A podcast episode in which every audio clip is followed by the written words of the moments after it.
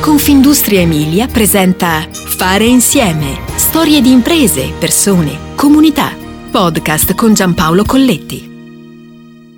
Là fuori prima era tutta campagna. Quante volte lo abbiamo sentito dire? Ecco, nella storia che stiamo per raccontare, proprio la campagna è il fattore di successo. Perché spesso le più grandi storie imprenditoriali nascono da bisogni molto concreti da colmare e legati ad aree geografiche specifiche. Così le intuizioni iniziali eh, si rivelano geniali nel tempo. È successo anche per Galletti. Ormai 120 anni fa, quella che oggi è la periferia di Bologna era un'area essenzialmente agricola, con la necessità di riparare gli attrezzi della terra e i trattori dalle insidie del maltempo. Così nonno Galletti decide di creare una piccolissima officina. Siamo a Castelmaggiore, meno di 20.000 anime a 9 km a nord di Bologna. Qui prende forma un opificio per la lavorazione del ferro e la riparazione di attrezzi e macchine agricole di tutte le grandi aziende del territorio, dalla Ferrari alla Lamborghini, all'epoca impegnata nella produzione dei trattori e ancora fino alla Ducati e alle innumerevoli aziende. Fare, rifare, senza fermarsi mai, provando a fiutare i cambiamenti del mercato. In fondo è ciò che è successo a Galletti, perché con la seconda guerra mondiale arriva la parziale distruzione della fabbrica. Ma tutto ciò non impedisce alla piccola officina di trasformarsi in un'impresa in grado di contare nel tempo su oltre 200 dipendenti. Penso che in fondo ci sia sempre stata una grande voglia di rimettersi in gioco, anche in prima persona. È stato sfruttato il boom economico ed è stata strategica la decisione di entrare nel settore del condizionamento diventando distributori del marchio giapponese Sanyo, molto noto negli anni 80 e 90, e ancora dopo decidendo di produrre internamente sistemi idronici, racconta Michele Galletti, amministratore delegato di Galletti, terza generazione alla guida dell'azienda di famiglia. Da cosa nasce cosa, e così anche Galletti nel tempo cambia, mantenendo però quella capacità di cogliere le intuizioni. Oggi l'azienda è sempre radicata nel bolognese, quasi fosse un marchio di fabbrica, un tratto distintivo che lega il passato al futuro. Galletti conta 220 dipendenti per 50 milioni di euro di fatturato nel 2022, con un più 25% sul 2021. Di questa cifra, poco meno della metà viene venduta in Italia, perché il resto l'azienda lo ottiene con commesse internazionali.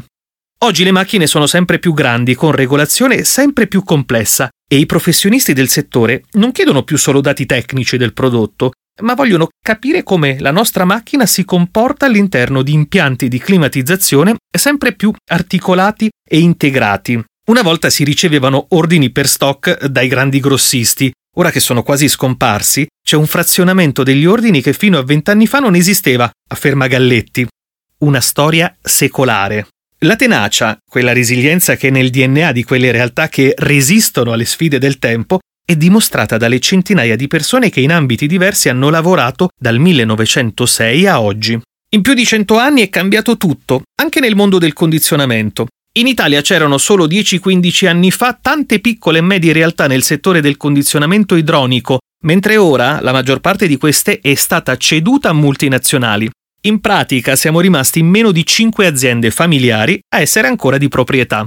Quello che è rimasto negli anni è la passione per l'azienda, l'attaccamento al nostro territorio e l'orgoglio di essere italiani al 100%, dice Galletti. Lo abbiamo detto prima, Galletti è una delle prime realtà specializzate nella produzione di terminali idronici, chiller e pompe di calore.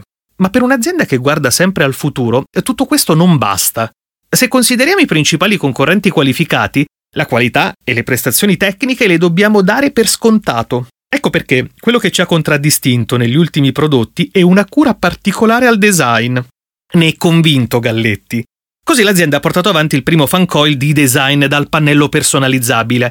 Si tratta di ArtU, progetto creativo e dall'alto contenuto estetico, vincitore di diversi premi di design come il Red Dot Award e menzionato dal Compasso d'Oro 2021. Un percorso che nasce dalla collaborazione con l'Università di Bologna e in particolare con il Dipartimento di Ingegneria Industriale. La sinergia è in ambito termotecnico e vede il coinvolgimento e in taluni casi anche l'assunzione dei giovani studenti. C'è poi anche l'alleanza con il Dipartimento di Architettura e nello specifico l'area di design industriale. D'altronde il nuovo ArtU nasce proprio da questa collaborazione. Prima il fancoil era un oggetto da nascondere perché essenzialmente brutto, Ora può far parte dell'arredamento, precisa Galletti. Inoltre è diventata nel tempo importantissima la parte di regolazione e la capacità di far funzionare al meglio quei prodotti all'interno di un impianto complesso. A guidare è l'open innovation, cioè la capacità di esplorare continuamente non solo il proprio settore, ma anche quelli molto distanti. Un modo per individuare soluzioni, idee, stimoli che possano fare la differenza nel nostro mondo. Con un'attenzione costante al design e all'innovazione, Prodotti come RTU, Canvas, Effetto Airclissi sono tutti nati da questo nuovo approccio lavorando sulle forme, sui materiali, sul concetto della personalizzazione, della luce, come nessuno aveva mai fatto prima nel nostro settore, dice Galletti. Oggi le sfide sono quelle ambientali, così l'azienda è 100% green, eh, producendo più del 100% dell'energia consumata tramite un impianto fotovoltaico ormai da quasi 10 anni in produzione. Lo dicevamo prima, Guardare avanti, senza fermarsi mai, ecco una delle ricette vincenti e delle organizzazioni che guardano con coraggio al futuro. Fare insieme ti aspetta alla prossima puntata. Puoi ascoltare tutti i podcast sul sito www.confindustriemilia.it slash podcast e sulle principali piattaforme digitali.